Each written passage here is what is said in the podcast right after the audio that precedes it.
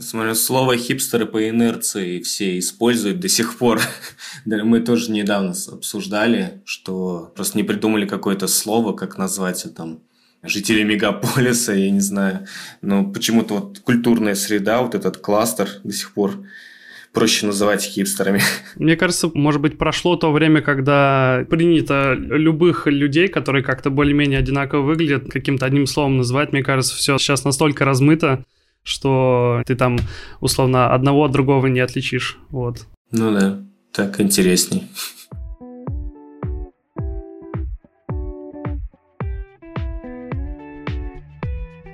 Привет, меня зовут Макс Сергеев, и это подкаст «Весьма наслышаны» подкаст о тех, кто любит музыку. В каждом выпуске я общаюсь с приглашенными гостями, музыкантами, блогерами, промоутерами и другими деятелями. Узнаю об их музыкальных предпочтениях и раскрываю гостей с новых сторон. Также в каждом выпуске гости делятся своими рекомендациями для слушателей, советуют несколько альбомов, которые им нравятся. Для всех тех, кто слушает этот подкаст в Apple Podcasts и других подкаст-платформах, где можно оставлять оценки и ставить отзывы, не стесняйтесь это делать после прослушивания. Это помогает продвигать подкаст, чтобы его услышало как можно больше человек. Итак, поехали.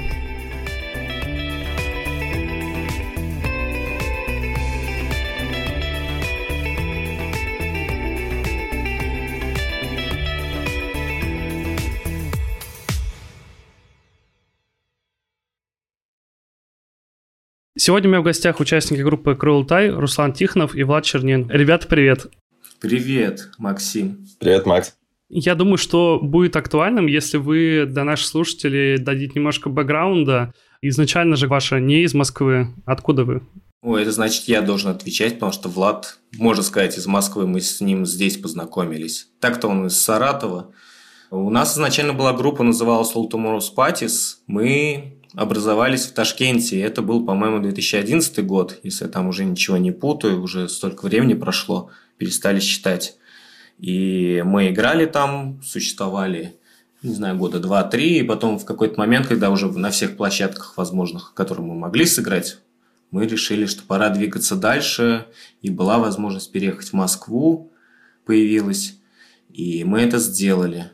Мы это сделали, и так и остались тут. Такой бэкграунд. Здесь в Москве тоже существовали под тем же названием Ultimate Spices, а потом мы решили переименоваться, потому что слушательские интересы уже поменялись. Мы перестали слушать ту музыку и играть ту музыку. Это скорее какой-то инди-рок, вдохновленный британской вот тогда модной музыкой, хотя уже на закате это уже было но нам казалось, что это модно было. Мы еще как раз э, про смену названий, вообще смену немножко стиля тоже поговорим. Тем не менее, мне все время интересно узнать, допустим, если когда общаешься с музыкантами, которые там, условно, не, не коренные москвичи и откуда-то переехали, как вообще с музыкой в Узбекистане обстоят дела? Там есть какая-то сцена или там есть какие-то условно народные артисты, а какой-то условно андерграундной сцены ее там нету? Сцена есть, есть андеграундная сцена. Другой вопрос, что мы сейчас не так пристально следим, но в принципе она всегда была немногочисленная. Вот если говорить про инди какой-то, там скорее слово не инди подходит, а рок.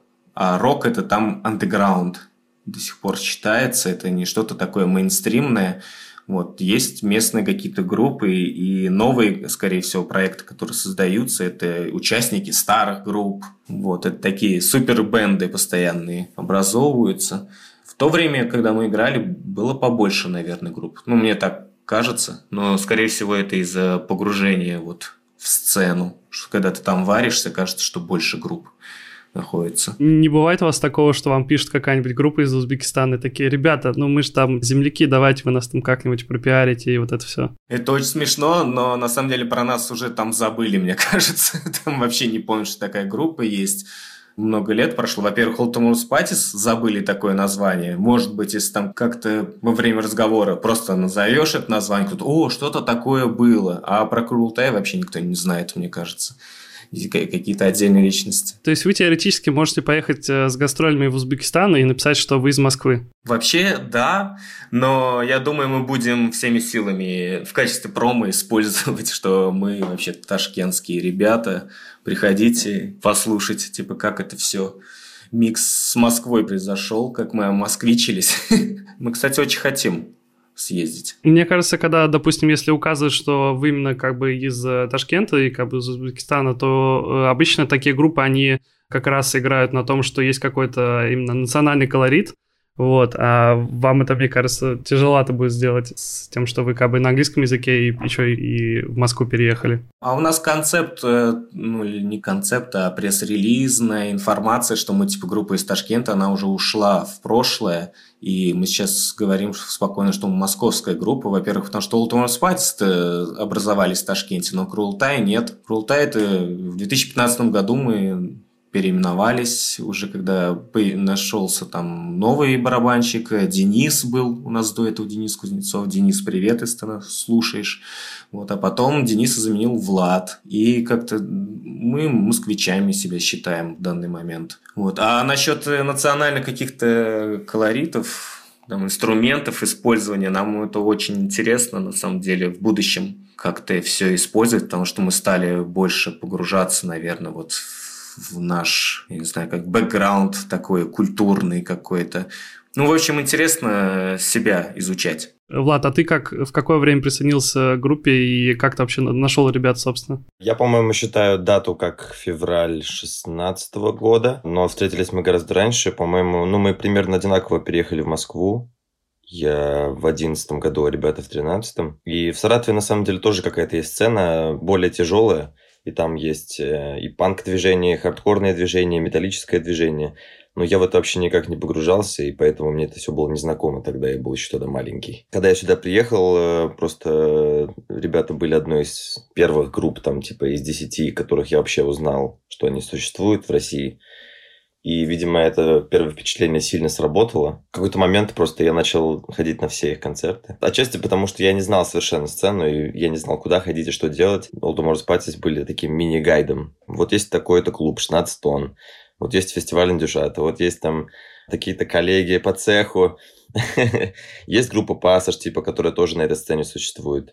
Есть э, музыкантские отношения, есть промо. Каждый месяц я для себя это новое открывал в какой-то момент э, меня просто заинтересовало именно играть в этой группе, и я начал просто учить партии на случай, если это когда-нибудь произойдет, и как в жизни бывает, такие ситуации происходят. То есть э, прошло всего, мне кажется, полтора года. Ну, а ты сам еще до этого где-то играл, или ты просто вот научился играть на барабанах ради того, чтобы играть в Крылтай? Последнее, то, что ты сказала, скорее всего, так и было, потому что особой мотивации не было, но в основном это все были такие, типа, детские песни в стол, ничего серьезного но амбиция играть в группе была очень сильная. Я, конечно, тоже не понаслышке знаю, что ты у ребят даже из Пассаж э, ездил как э, звукарь в несколько туров, да, насколько я понимаю. Это твое образование или ты просто настолько ну, как бы увлечен как бы музыкой, что можешь там на всем поиграть и все настроить? Ну, у меня образования особо как такового нету вообще, в принципе. Это просто скорее практика, и когда ты находишься в туре, каждый день делаешь одно и то же, и у тебя типа 6 минут, чтобы это сделать, невольно набирается какой-то навык у тебя э, автоматически. И я просто старался все стороны музыкального процесса зацепить. К сожалению, в менеджментство и в пиар я вообще не могу прям вообще. Я даже, я не знаю, что такое Instagram Stories, типа, и как писать посты, но то, что связано со звуком, я в это максимально погружаюсь, и в итоге так получается, что все получается. Ну, стоит сказать, наверное, что ты через DTH прошел. Мне очень помогли ребята из DTH тем, что позволили мне пройти там такую как бы негласную практику, то есть мне было позволено просто сидеть и смотреть. Это, считай, YouTube в реальной жизни, когда в прямом эфире ты наблюдаешь, как работают профессионалы, и это очень сильно мотивирует. Мы записывали альбом, когда в шестнадцатом году, да, Руслан? Ну да, получается так. Мы писали в шестнадцатом году местным ребятам э, Илье, Саше и, и прочим звукорежиссерам мы как группа, видимо, понравились, и на этой основе у нас какие-то отношения завязались дружеские. И они, видимо, увидели, что у меня есть какой-то порыв к звукорежиссуре, о которой я ничего тогда не знал, на самом деле. Как бы для тебя открывается возможность. В качестве эйфоретика ты ищешь э, любую возможность эту звукорежиссуру куда-нибудь впихнуть. Поэтому я соглашался на все концерты, на все записи. Типа я был на всех сессиях. И в какой-то момент это превратилось в работу, да. Сейчас это уже стабильно. Ну, Влада шила в жопе. Да, типа того. Это кратко. Ты когда звукорежиссер, мне кажется, нужно быть э, прям опытным чуваком, потому что, тем более, когда ты едешь в тур, а не находишься на какой-то родной площадке, там вообще может произойти все что угодно. Бывало ли такое, что, ну, прям были какие-то затыки, которые там тебя ставили в ступор или наоборот ты решал очень быстро задачи? Ну, меня эти челленджи всегда наоборот мотивировали, и когда все идет по маслу, это достаточно скучно. Например, если ты придешь в клуб Golf Club, или как он по-разному раньше назывался, Йота Space и все такое, это достаточно комфортные условия, в которых ты как сыр в масле, и как бы у тебя особых челленджей нет, кроме как сделать все очень громко. Но на самом деле какие-то туры, в которых очень экстремальные условия, это даже интереснее с какой-то точки зрения, чем просто сидеть в классном помещении и наслаждаться комфортным звуком.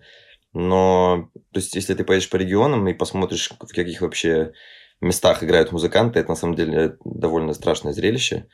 Не потому, что кто-то плохо работает, а просто потому, что условия очень жесткие изначальные. Я брал несколько мастер-классов западных. Есть множество сайтов и каких-то школ звукорежиссерских, которые показывают, как должно быть в идеале, как должно быть построено помещение там, или сделан звук, или что надо делать, и как себя вести. И ты берешь эти какие-то большие профессиональные принципы и перекладываешь их на российские реалии, в которых мы делаем ту же самую практически музыку. То есть мы не делаем какой-то колхоз, мы стараемся делать профессиональную музыку. И когда ты перекладываешь это все в очень жесткие условия, с профессиональным подходом это становится в три раза интереснее. То есть, понимаешь, то есть тебе нужно из буквально из говна сделать конфетку. Когда у меня получается смотивировать группу взять с собой аппарат свой, вместо того, чтобы ну, закрывать глаза на то, что там, не знаю, в очередном клубе нет ничего, то какая-то появляется, не знаю, что это за радость такая. Видишь на своих собственных глазах, что сцена поднимается буквально. Когда группа решает менять условия игры, тратит кучу денег и усилий на то, чтобы расти. Согласись, что в этой ситуации выполнить челлендж гораздо прикольнее. Любую самую, самую сложную задачу решить. По поводу своего аппарата ты сказал, а разве это не в интересах организатора концерта, чтобы ну, все заранее было готово, или организаторов концерта чаще всего нету, и вы сами пытаетесь как-то нарулить себе концерты? Ну, слушай, все по-разному работают. Я, на самом деле, не особо погружен именно в менеджерские отношения и как работают концерты, именно проценты, гонорары и промо. Но все, что касается звука, я все время стараюсь изучать. И складывается, ну, как бы, просто разный подход есть у западных прокатчиков и клубов. И просто у нас, ну, проблема в деньгах, конечно. Не в этом интерес, не в этом приоритет, понимаешь? То есть, ну, мало кого это интересует. И это неплохо, это просто так, как есть. То есть, если ты обращаешь на это внимание людей, они говорят, о, ой, правда, такая проблема есть. Я не очень понимаю, как ты ответил на первоначальный вопрос, что ты имеешь в виду, что Просто когда нужно определенный аппарат поставить, ставят говно вместо этого. То есть э, дешевую альтернативу какую-то. Ты про это? Ну, месседж такой, месседж такой, да. Потому что особо приоритета никакого нет. И это в интересах группы привести с собой что-то качественное. То есть некоторые организаторы настолько кладут болт на вообще какой-то технический райдер и такие, у нас вот этого нету, есть вот это вот, ну, мы ничего больше достать не можем. Так получается? Да, но не всегда это их вина как я понял. То есть можно бесконечно в этом винить организаторов, но я понимаю, какая у них тяжелая работа, и что они делают, и как много они всего делают, и как сложно быть честными в такой ситуации и максимально открытыми. Это очень много факторов, складывающихся в большую кашу. Вы с Крылтай, когда последний раз в тур ездили, именно вот какой-то большой, то есть, ну, там, не условно, не Москва, не Питер, а что-то дальше? Да, у нас был опыт. В 2017 году мы ездили как раз с первым альбомом, и там он был большой тур по нашим меркам. Там было 23 города. 17 городов. Не, 23, по-моему. Нет, подожди. Или у меня уже цифры путаются. Я привык читать или писать новости про рэперов и сколько там городов. Может быть, у меня 23 вбилось в памяти. Ну, судя по тому, что Вадик пел в песне 17 Towns. А, ну, наверное, да. Я не знаю, откуда у меня из головы эта цифра. Ну, был большой тур. В общем, самое важное, это, да, что мы Урал объехали, по Волжье, Приволжье, как это правильно называется, и даже в Киев заехали в рамках тур так получилось. Большой был тур, и мне на самом деле очень понравилось ездить, и я не испытал именно технических каких-то проблем в плане, какой аппарат на сцене. Меня более чем все устраивало во всех городах, но у меня немножечко такой подход, мне кажется, что на аппарат не самое важное. Хочется звучать очень хорошо, но мне кажется, звучать очень хорошо можно с любого аппарата. Если ты группа, условно собирающая в городах от 50 до 100 человек. Вот по поводу звучать как раз тоже в начале сам упомянул, то, что вы раньше называли Saltomorus Patis, а потом вы сменили название на Cruel Tie. Вы это как-то сами почувствовали, что какой-то есть э, условно кризис и что-то нужно менять, и поэтому нужно сменить прям и звучание, и название тоже заодно? Насколько я помню, у нас идея смены названия была чуть ли не с первого дня появления этого названия. То есть э, оно появилось еще до вступления Вадика, вот нашего вокалиста, и меня в группу. Группу изначально создал вот Владик Шин, который недавно как раз покинул состав. Там просто, во-первых, Ultimate Spatis это что? Это сразу отсылка Velvet Underground. Э, мы бы не, не сказали, что мы такие прям фанаты Velvet Underground были, но нам симпатично, конечно, все их творчество, и что Лурит отдельно сделал, и даже Джон Кейл. Ну, плюс мы просто в тот момент успели, так сказать, оформиться вот в такую типичную британофильскую инди-рок группу там, из Ташкента, Москвы, и сложился какой-то определенный образ, а потом мы начали что-то как-то грубеть в звучании, стали пробовать я не знаю, там, на тот момент с чего могло все начинать, что там условный Queens of the Stone Age начали слушать, и стало жестче у нас все. И хотелось название более какое-то выбрать, ну, не знаю, чтобы как-то лучше отражало новое звучание, Плюс мы не хотели уже там старые песни трогать и играть, как-то исполнять. Хотелось реально тогда в тот момент перезагрузиться. Ну, название такое странное у нас получилось, особенно если его им в России пользоваться. Во-первых, если дословный перевод э, делать, вот самый банальный, это очень глупо звучит. Первое, что хочется перевести жестокий галстук, хотя там можно совсем иначе перевести, что тай это скорее узел, круэл это скорее тугой узел. Но в России это все очень смешно, но мы сами виноваты, потому что мы за основу этого названия брали с татарское вообще слово курултай, из которого и придумывалось это название. Но на самом деле мы сейчас уже к нему привыкли и, в принципе, довольны, что оно в себя вот очень много всяких трактовок включает. Кроме Queens of the Stone Age, кем вы еще вдохновлялись? И, может, сейчас на кого-то смотрите из какой-то гитарной музыки, думаете, что, блин, э, классно ребята звучат, мы хотим что-то делать такое же? Макс, у меня есть плейлист в Spotify, который, типа, э, знаешь, послушать попозже ну, ты составляешь гигантский плейлист, где там 500 тысяч песен, которые нужно послушать, и если ты зайдешь в наш чат в Телеграме, то он каждый день пополняется. То есть просто настолько много сейчас происходит влияний, и мне на самом деле даже сложно определить, что именно из этого всего влияет на нашу музыку, потому что это может быть как песня, так и типа вся дискография человека. Ну да. Но я хочу сказать, что был другой переломный момент, э, когда мы уже в Крултай превратились, стали там пожестче рок какой-то играть, что-то нойзовое стало получаться. Был момент, когда мы открыли для себя вот эмо-музыку современную, то есть эмо ревайвал, так называемый. И это были всякие Cloud Nothings, The Hotelier, вот это Хотелье, как правильно произносить, забываю каждый раз.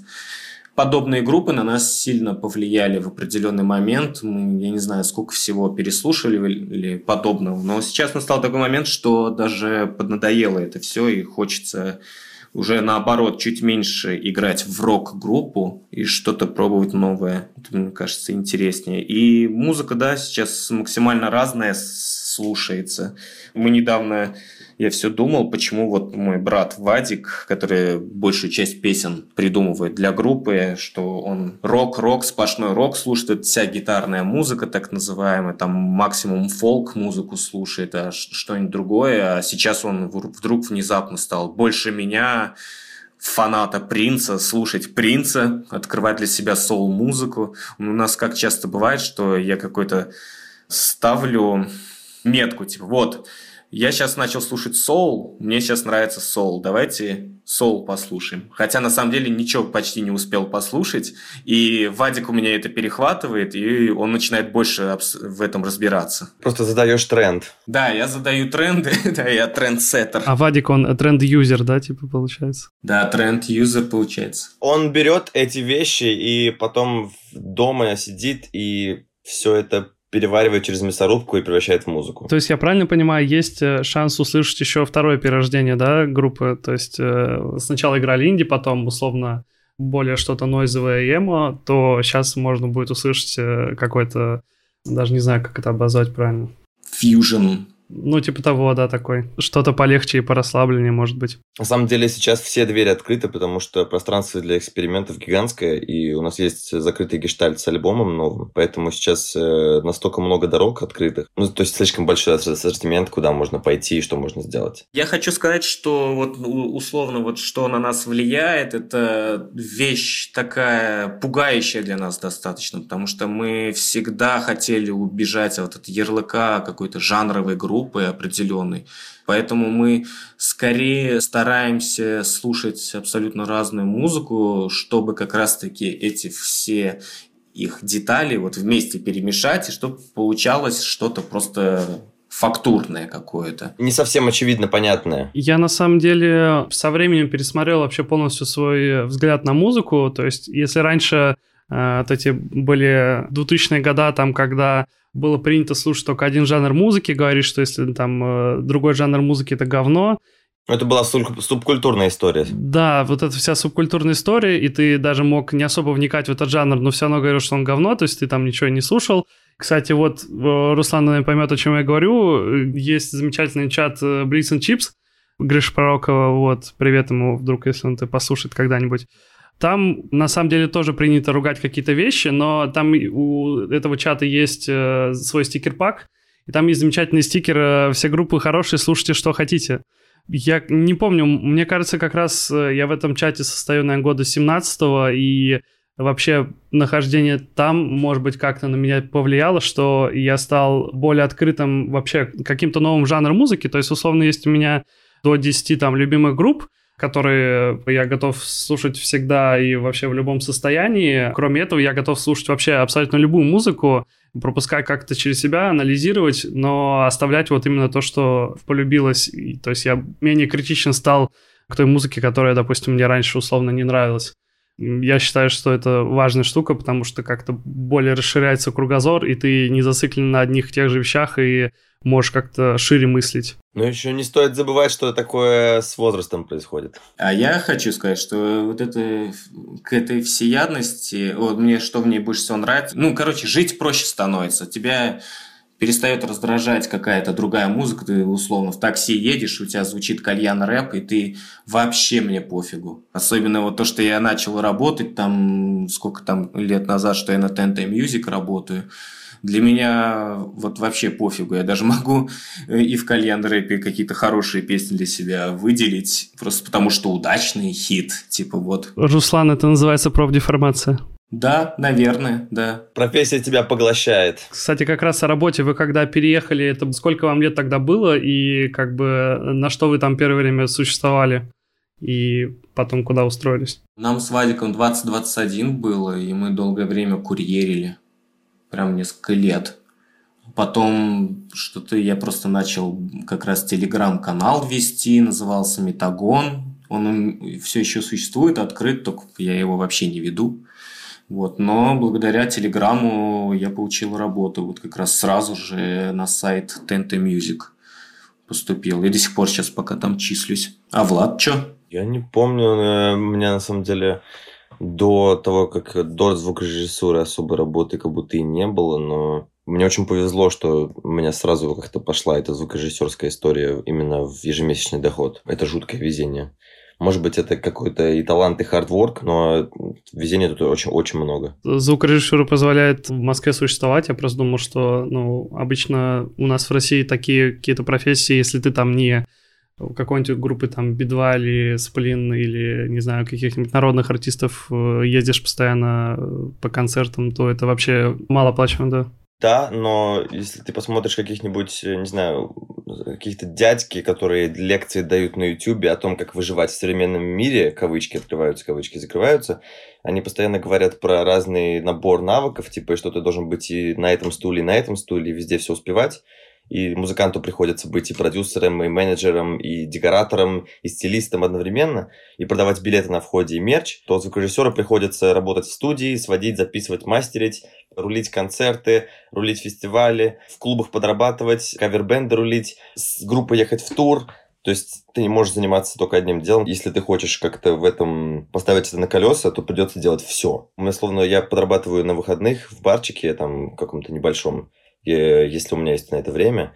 И очень много музыкантов, которые туда приходят, это прямо ребята, которых я вижу на сцене фестивалей, или на каких-то шоу-кейсах Moscow Music Week, условно, понимаешь? Эти ребята знают, как делать музыку, и они знают, как зарабатывать музыкой, но при этом иногда на выходных они играют каверы на русские группы в ресторанах. Просто спрашиваешь такую группу, ребята, а вы только музыкой зарабатываете? Они говорят, да, но это же не подразумевается, что они своими концертами зарабатывают музыку. Иногда они делают и такие вещи. А в целом это называется музыкой зарабатывать. Как бы такой образ жизни, когда ты условно не сидишь на какой-то одной позиции и условно тебе там не капает какой-то оклад, а тебе приходится вертеться, что-то делать, это не сильно выматывает или как вообще с этим обстоят дела? Я бы сказал, что это компенсируется интересностью. То есть э, столько всего происходит, что ты не замечаешь, как устаешь, и не замечаешь, как... То есть тебе никогда это не надоест. По крайней мере, за эти три года ни капельки не надоело, и хочется только еще больше делать. В какой-то момент меня это ударило по голове, кстати, хорошего леща дало, потому что в студии ДТХ, в которой я работал, я взял на себя слишком много обязанностей, и ты начинаешь замечать, в каких вещах ты какие-то вещи плохо делаешь, тогда тебе эта судьба, которая бьет по голове, говорит, чувак, остановись, давай мы сконцентрируемся на чем-то одном или хотя бы на двух. И в такие моменты я либо ухожу из какой-нибудь группы, либо я сокращаю просто рабочие дни на неделе. Из скольких групп ты уже ушел? Пока так получается, что я наблюдаю, как другие люди уходят из групп очень часто. Сейчас, в 2020 году, кстати, это очень жесткая тема, и на моих глазах прям уходят люди из проектов. Ты, если в каком-то проекте участвуешь, то иногда уйти из проекта дороже, чем передоговориться, то есть какие-то другие условия поставить, другие вещи делать просто в этом же проекте, и это надо помогает. Условно, ты вместо того, чтобы быть посвященным участником коллектива в группе, то есть для меня быть частью группы, как, вы знаете, как Дэйв Гролл, типа, мечтал в своей Foo Fighters сделать, типа, что у тебя есть именно коллектив, который работает за идею. А есть какой-нибудь Кевин Паркер, который считает, что Дэм Импал это его личный проект, и ребята, которые с ним играют, это его друзья, которые играют его музыку, понимаешь, в чем я? Но если ты, например, посвященный участник в коллективе, и ты понимаешь, что ты не зарабатываешь группой деньги никак, если тебе дороже именно отношения с этими людьми, то сорян, но тебе придется делать это. Но если ты понимаешь, что ты сможешь сохранить эти отношения человеческие и при этом еще как-то к этому прикрутить денежную основу, то ты можешь, например, я не знаю, вот, типа я сделал так, что я в некоторых группах играю на сессионной основе. То есть я не принимаю никаких решений, но при этом э, мне нравится играть в музыку. А это самое главное. То есть ты просто начинаешь понимать, что для тебя самое главное, и отрезаешь все лишнее, грубо говоря. И вот я заниматься звуком могу, но сочинять песни пока не получается. Поэтому я играю, но не сочиняю. Если говорить о вообще аудитории, ну, понятно, что, скорее всего, когда вы сменили название и как бы стиль, то аудитория немножко поменялась или она осталась той же, просто еще пришла какая-то новая? Все-таки поменялось, я заметил, где-то, наверное, в этом году стал смотреть статистику, кто на нас там подписан. Я просто помню, что мы привыкли себя считать группой для девочек, потому что у нас раньше было действительно прям много девушек на концертах, вот на передних рядах и совсем там что-то процентов 30 пацанов. А сейчас ровно наоборот, просто статистику везде посмотришь, и сплошные пацаны, и именно такой фанатизм конкретный, вот что О, крутая, там типа вот это от пацанов в основном сейчас теперь идет. Но, а мы долго этого не замечаем, потому что, наверное, у девушек такое свойство есть, они как раз-таки, ну, посмелее, мне кажется, когда они на концертах на, в первые ряды идут. И когда ты видишь перед собой в основном девушек, и кажется, что да, большая часть людей оттуда, из этой категории людей. То, что вы изначально пели все время как бы на английском языке, это был ли попыткой попасть в какую-то западную аудиторию? Если так, то куда-то вы попали, вас вообще где-то знают и слушают? Может быть, есть какая-то статистика вообще по прослушиванию? Все так, и это до сих пор так и есть. Э, да, английский мы в первую очередь. Да, нет, наверное, не в первую очередь, но одну из важнейших вот там типа объяснений, почему на английском, да, потому что мы хотим мировую аудиторию завоевать. А, если говорить про прежние попытки, я бы не назвал их какими-то там серьезными. Мы максимум, что пробовали рассылки по лейблам делать, наверное. Когда первый альбом делали, у нас не было менеджера, и мы просто не имели особого представления, как двигаться на западный рынок. Ну, то есть мы просто банальное представление. Вот сейчас какой-нибудь лейбл заинтересуется, нас возьмет, выпустит и там сам раскидает сайтом каким-нибудь блогерам местным, которые послушают альбомы, какие-то рецухи напишут. Сейчас мы хотим посерьезнее как-то к этому подойти. Плюс есть какие-то возможности условно через Spotify вот эти в плейлисты попадать. То есть мы сейчас стараемся как-то самостоятельно, наверное, аудиторию западную привлекать. Я бы не сказал, что мы сейчас что-то успели сделать, потому что у нас довольно странная сейчас идет кампания выхода альбома второго. Да, потому что мы его откладывали много раз, и он до сих пор откладывается. Мы все так как бы ищем, ждем такой момент, когда можно было бы выпустить, и чтобы он просто не улетел, не растворился в воздухе. Если мы сейчас его сольем, я думаю, так и произойдет. Вот у нас на готове есть второй сингл с клипом вместе. Вот его мы планируем сейчас вот буквально вот так месяц берем на раскрутку его, рассылки. И дальше вот мы посмотрим, что из этого получится вот вынести. А когда мы выпустили Shitfest вот в этом августе, это мы как раз, это было такое достаточно судорожное решение – все у нас там как бы готово было закончить альбом, наступил карантин весенний, и наступил июнь, когда наконец нас выпустили всех, и мы смогли приехать в студию и наконец добить этот альбом, хотя там вообще осталось совсем чуть-чуть чего-то сделать, и мы долго, короче, пересидели и не знали, что делать когда это все эмоционально так закончили в июне, просто приняли решение, что давайте уже что-то сейчас выпустим в августе. Это не было такое. На самом деле, я вам честно скажу, что этот подкаст, то, что мы его записываем, я и сам хотел его записать, но каким-то прям толчком к этому послужило то, что мы записывали подкаст с Сережей Сироткиным, и мы в конце обсуждали группы, которые незаслуженно обделены слушателями, и я полностью был с ним согласен, что у вас как раз вы делаете классную музыку, но вот почему-то что-то вообще типа не сходится, и вы не получаете должного внимания. И Сережа вас типа отметил, и как раз там звучало то, что, блин, позови чуваков в подкаст, вот, и как раз, э, ну, не хотелось бы строить весь подкаст на том, что, ну, блин, все плохо, ну, мы не знаем, типа, что делать. Группа лузеров пришла на подкаст. Нужно сделать фестиваль из групп лузеров. Лузерфест? Да. И туда никто не придет. Спасибо Сереже, что он предложил нас. Мы, кстати, очень любим Сережу, тоже Сироткина. Я, насколько знаю, сейчас э, ты, Руслан, упомянул то, что чуть-чуть менеджментом занимаешься ты. И я, насколько понимаю, вами еще занимаются ребята из э, MDR, Music Development Russia. Да, все так, все так. Как давно вы с ними вообще сотрудничаете? Что после этого сотрудничества вообще поменялось в вашей жизни? Мы начали обсуждать с ними сотрудничество еще, наверное, зимой, потому что мы весной вообще-то планировали выпустить EP, перед альбомом. Просто напомните себе, чтобы не сразу сливать его. Но потом случился карантин, это все остановилось, и мы плюс все равно не успели этот EP закончить, потому что вот закрылась студия, просто не было никакого доступа, мы просто не могли даже свои дорожки все забрать проекты. И пришлось ждать его окончания, и поэтому а, в августе вышел вот этот сингл, и мы как-то вот все судорожно приступили к сотрудничеству.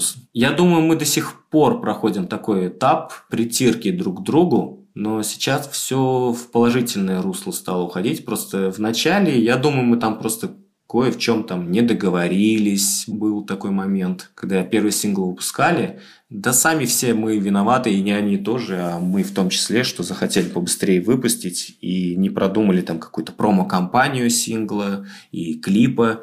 То есть даты какие-то наметили просто, чтобы вот красивенько их на стриминге запустить, залить. Треки, конечно, появились в плейлистах, это все прекрасно, но все-таки, когда выпускаешь релиз, хочется какого-то резонанса, как бы общественного. Вот его мы недополучили. Вот, и были определенные расстройства на этот счет, но ко второму синглу, я думаю, будет все намного лучше. И плюс мы с первым синглом была одна из важнейших задач по этому альбому, что мы как раз двигаемся в сторону ну, западного слушателя, чтобы им как-то преподнести этот релиз. А он нигде как бы не появился, никто о нем и не знает насчет сингла Shitfaced. А вот эта тема, что нас там недолюбливают или там как-то... Ну, о нас мало кто знает, да, остро достаточно стоит. Но, в принципе, мы сами выбрали такой сложный путь игры на английском языке и мы принимаем его, несем этот крест в меру достойно, в меру своих сил. Я думаю, что на самом деле можно посмотреть на тот же самый Запад, куча примеров групп, которые выпускали там по 2-3 альбома, о них вообще никто не знал, и потом они просто выстреливали. Я могу вспомнить из таких явных примеров. Ну, Portugal The Man, они прям тоже раньше были, ну, мне кажется, прям очень мало известны. Потом э, с этим, с Вудстоком что-то где-то стрельнуло, может быть, где-то на радио куда-то занесли, и э, они прям очень сильно выстрелили. Потом Future Islands, по-моему, насколько я знаю, у них тоже э, альбом Singles вышел, и все, они прям ну, они, правда, конечно, играют последние три альбома. Это одна и та же музыка, как бы без каких-либо вариаций, но тем не менее как-то получается все делать э, более-менее классно.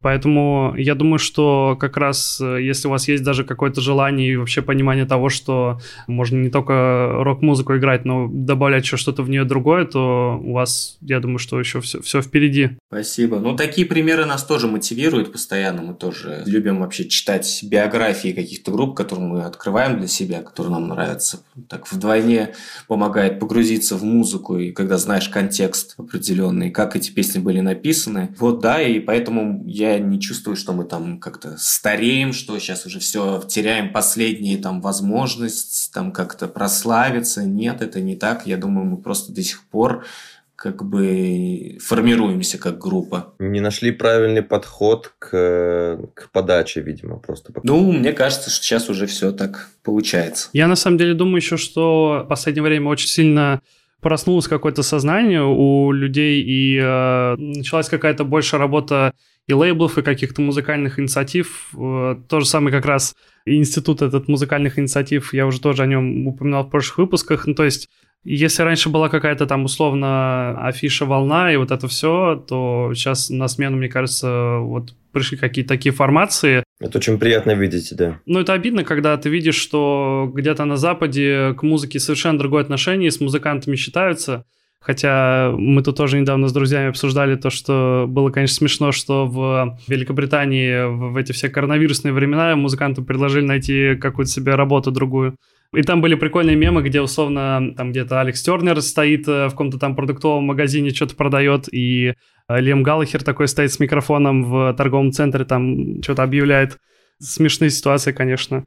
Я думаю, что как раз тем более вот эта вся кризисная ситуация, она тем более заставит и государство, и вообще какие-то структуры обратить внимание на музыкантов как на какую-то нишу, вообще на, на концерты, на музыку, как на что-то, с чем нужно считаться и чему нужно тоже оказывать поддержку, а не ставить это в последний какой-то угол. А вам как вообще, как музыкантам, может быть, у вас есть какие-то стороны вообще в российском каком-то музыкальном этом бизнесе, в этом всем, чего бы вам хотелось видеть, чего вы сейчас вот не наблюдаете? Даже без учета вот этой всей коронавирусной обстановки.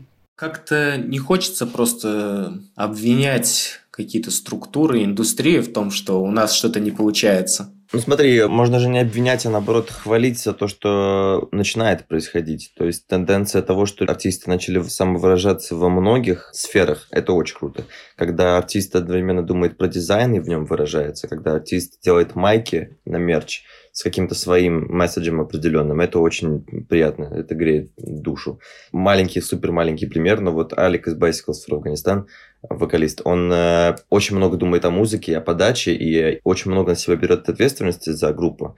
Но в какой-то момент мы типа решили начать с маленького этапа, и он поставил декорации на сцену на последнем концерте. Ну, то есть раньше такого не было, но сейчас это есть. И это не то чтобы прям, знаешь, декорации, декорации, это просто одно картонное дерево, но это уже меняет. Ну, то есть там, там были еще какие-то вещи, но даже в мелочах это очень приятно видеть, когда люди самовыражаются в не только в музыке, а еще и в обложках, в мерчах и в других сферах. И это может дойти до цвета фургона, знаешь, в котором они в тур едут. Я вспомнил просто последний наш концерт в «Ровеснике» мы играли акустический, и я подумал о том, что вот мне этот концерт тем понравился, что это такое место, ровесник, оно как место силы такое воспринимается. То есть туда люди ходят просто как в заведение, даже не конкретно на конкретную группу. И вот мне кажется, вот этого хочется побольше, чтобы развивалось.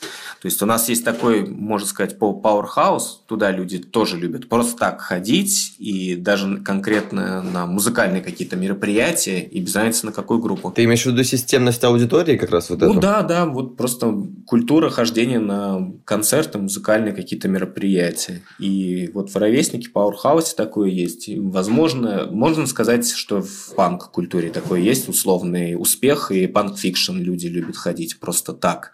И хотелось бы, чтобы вот этого было побольше, потому что, во-первых, это снижает нагрузку по рекламированию своего концерта, да, да. Ну, мы, конечно, я не говорю про места, которые большие площадки, которые созданы как раз для того, чтобы продавать свои концерты конкретно.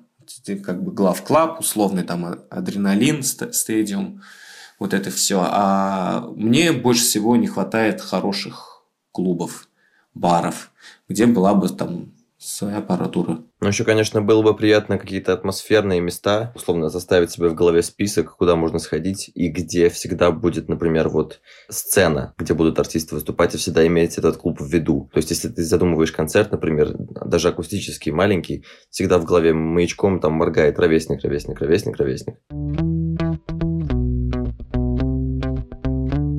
Ребят, я попросил до записи порекомендовать э, по два альбома для наших слушателей.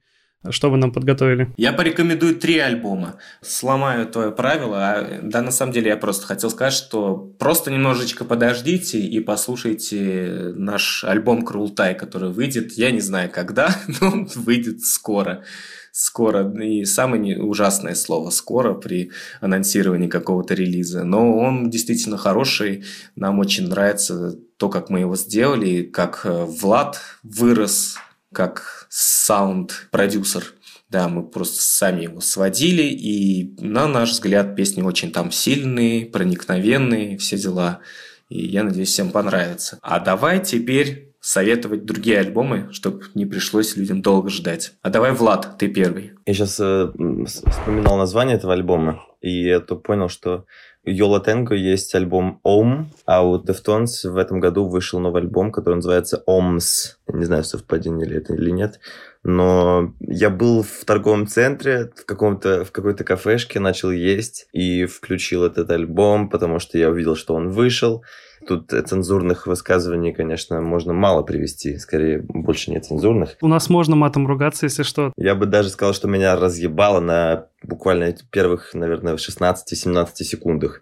То есть э, твоя голова превращается в плоскость, типа из объемной, она просто сжимается до неузнаваемых э, величин. Он просто очень сильно давит, очень, очень приятные звуки, которые ты проваливаешься под землю, и я забыл про еду, я забыл про людей вокруг. Ну ты даешь. Очень приятно, что они погрузились обратно в корни, то есть ушли далеко в 90-е куда-то, и ну, это мой очень любимый приятный звук, именно как сделана сама запись.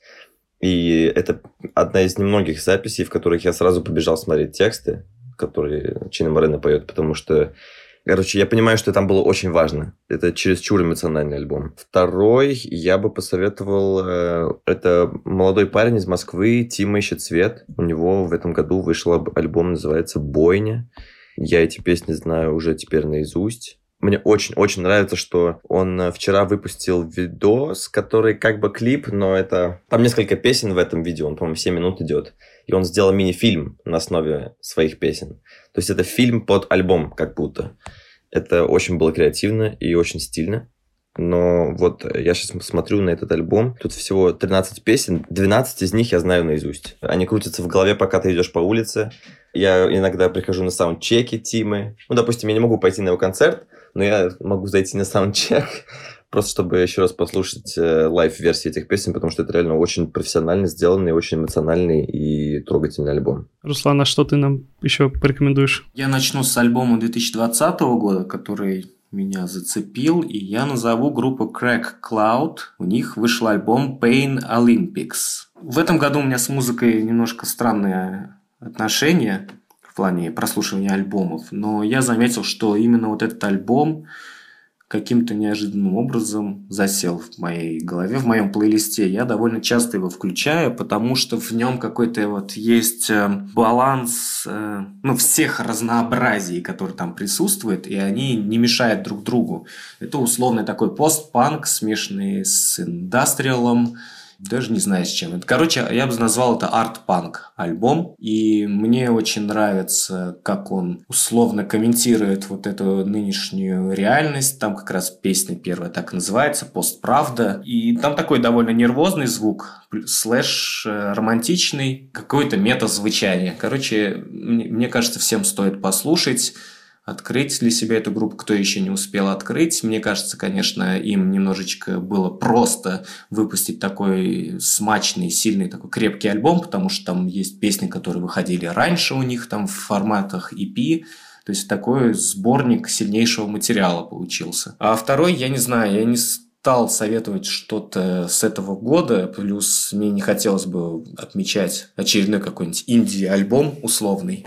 Я могу, конечно, сказать, что The Strokes мне очень порадовали в этом году. Камбэк сильный получился. В общем, хип-хопчика дам немножко. И это 2017 год. Э, я вспомнил, что этот альбом у меня не выходит из головы. Это Vince Staples и Big Fish Theory. Мне он нравится тем, что он очень танцевальный, очень интересный, и там классный набор продюсеров, его можно включить как саундтрек, не знаю, обычному дню или там вообще под него и ходить. Что угодно можно с ним делать. Вообще идеальный альбом, я считаю.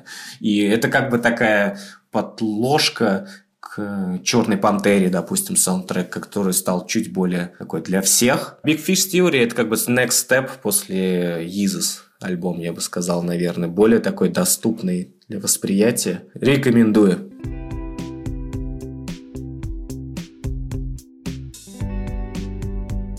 Вами был Макс Сергеев и подкаст «Весьма наслышано». Спасибо всем, кто ставил оценки в подкаст-приложениях и присылал свои отзывы. Это супер приятно. Если вы этого еще не сделали, то не стесняйтесь, это бесплатно. Каждая звездочка и отзыв в iTunes и других подкаст-платформах увеличивают шанс того, что подкаст услышит больше человек. Ссылки на все видео и альбомы, о которых мы говорили в этом выпуске, я оставлю в описании. А также, чтобы быть в курсе всех новостей подкаста, подписывайтесь на мой телеграм-канал. Там я буду публиковать анонсы и ревью новых альбомов. Ссылка будет в описании. Дальше будет только интереснее. Услышимся.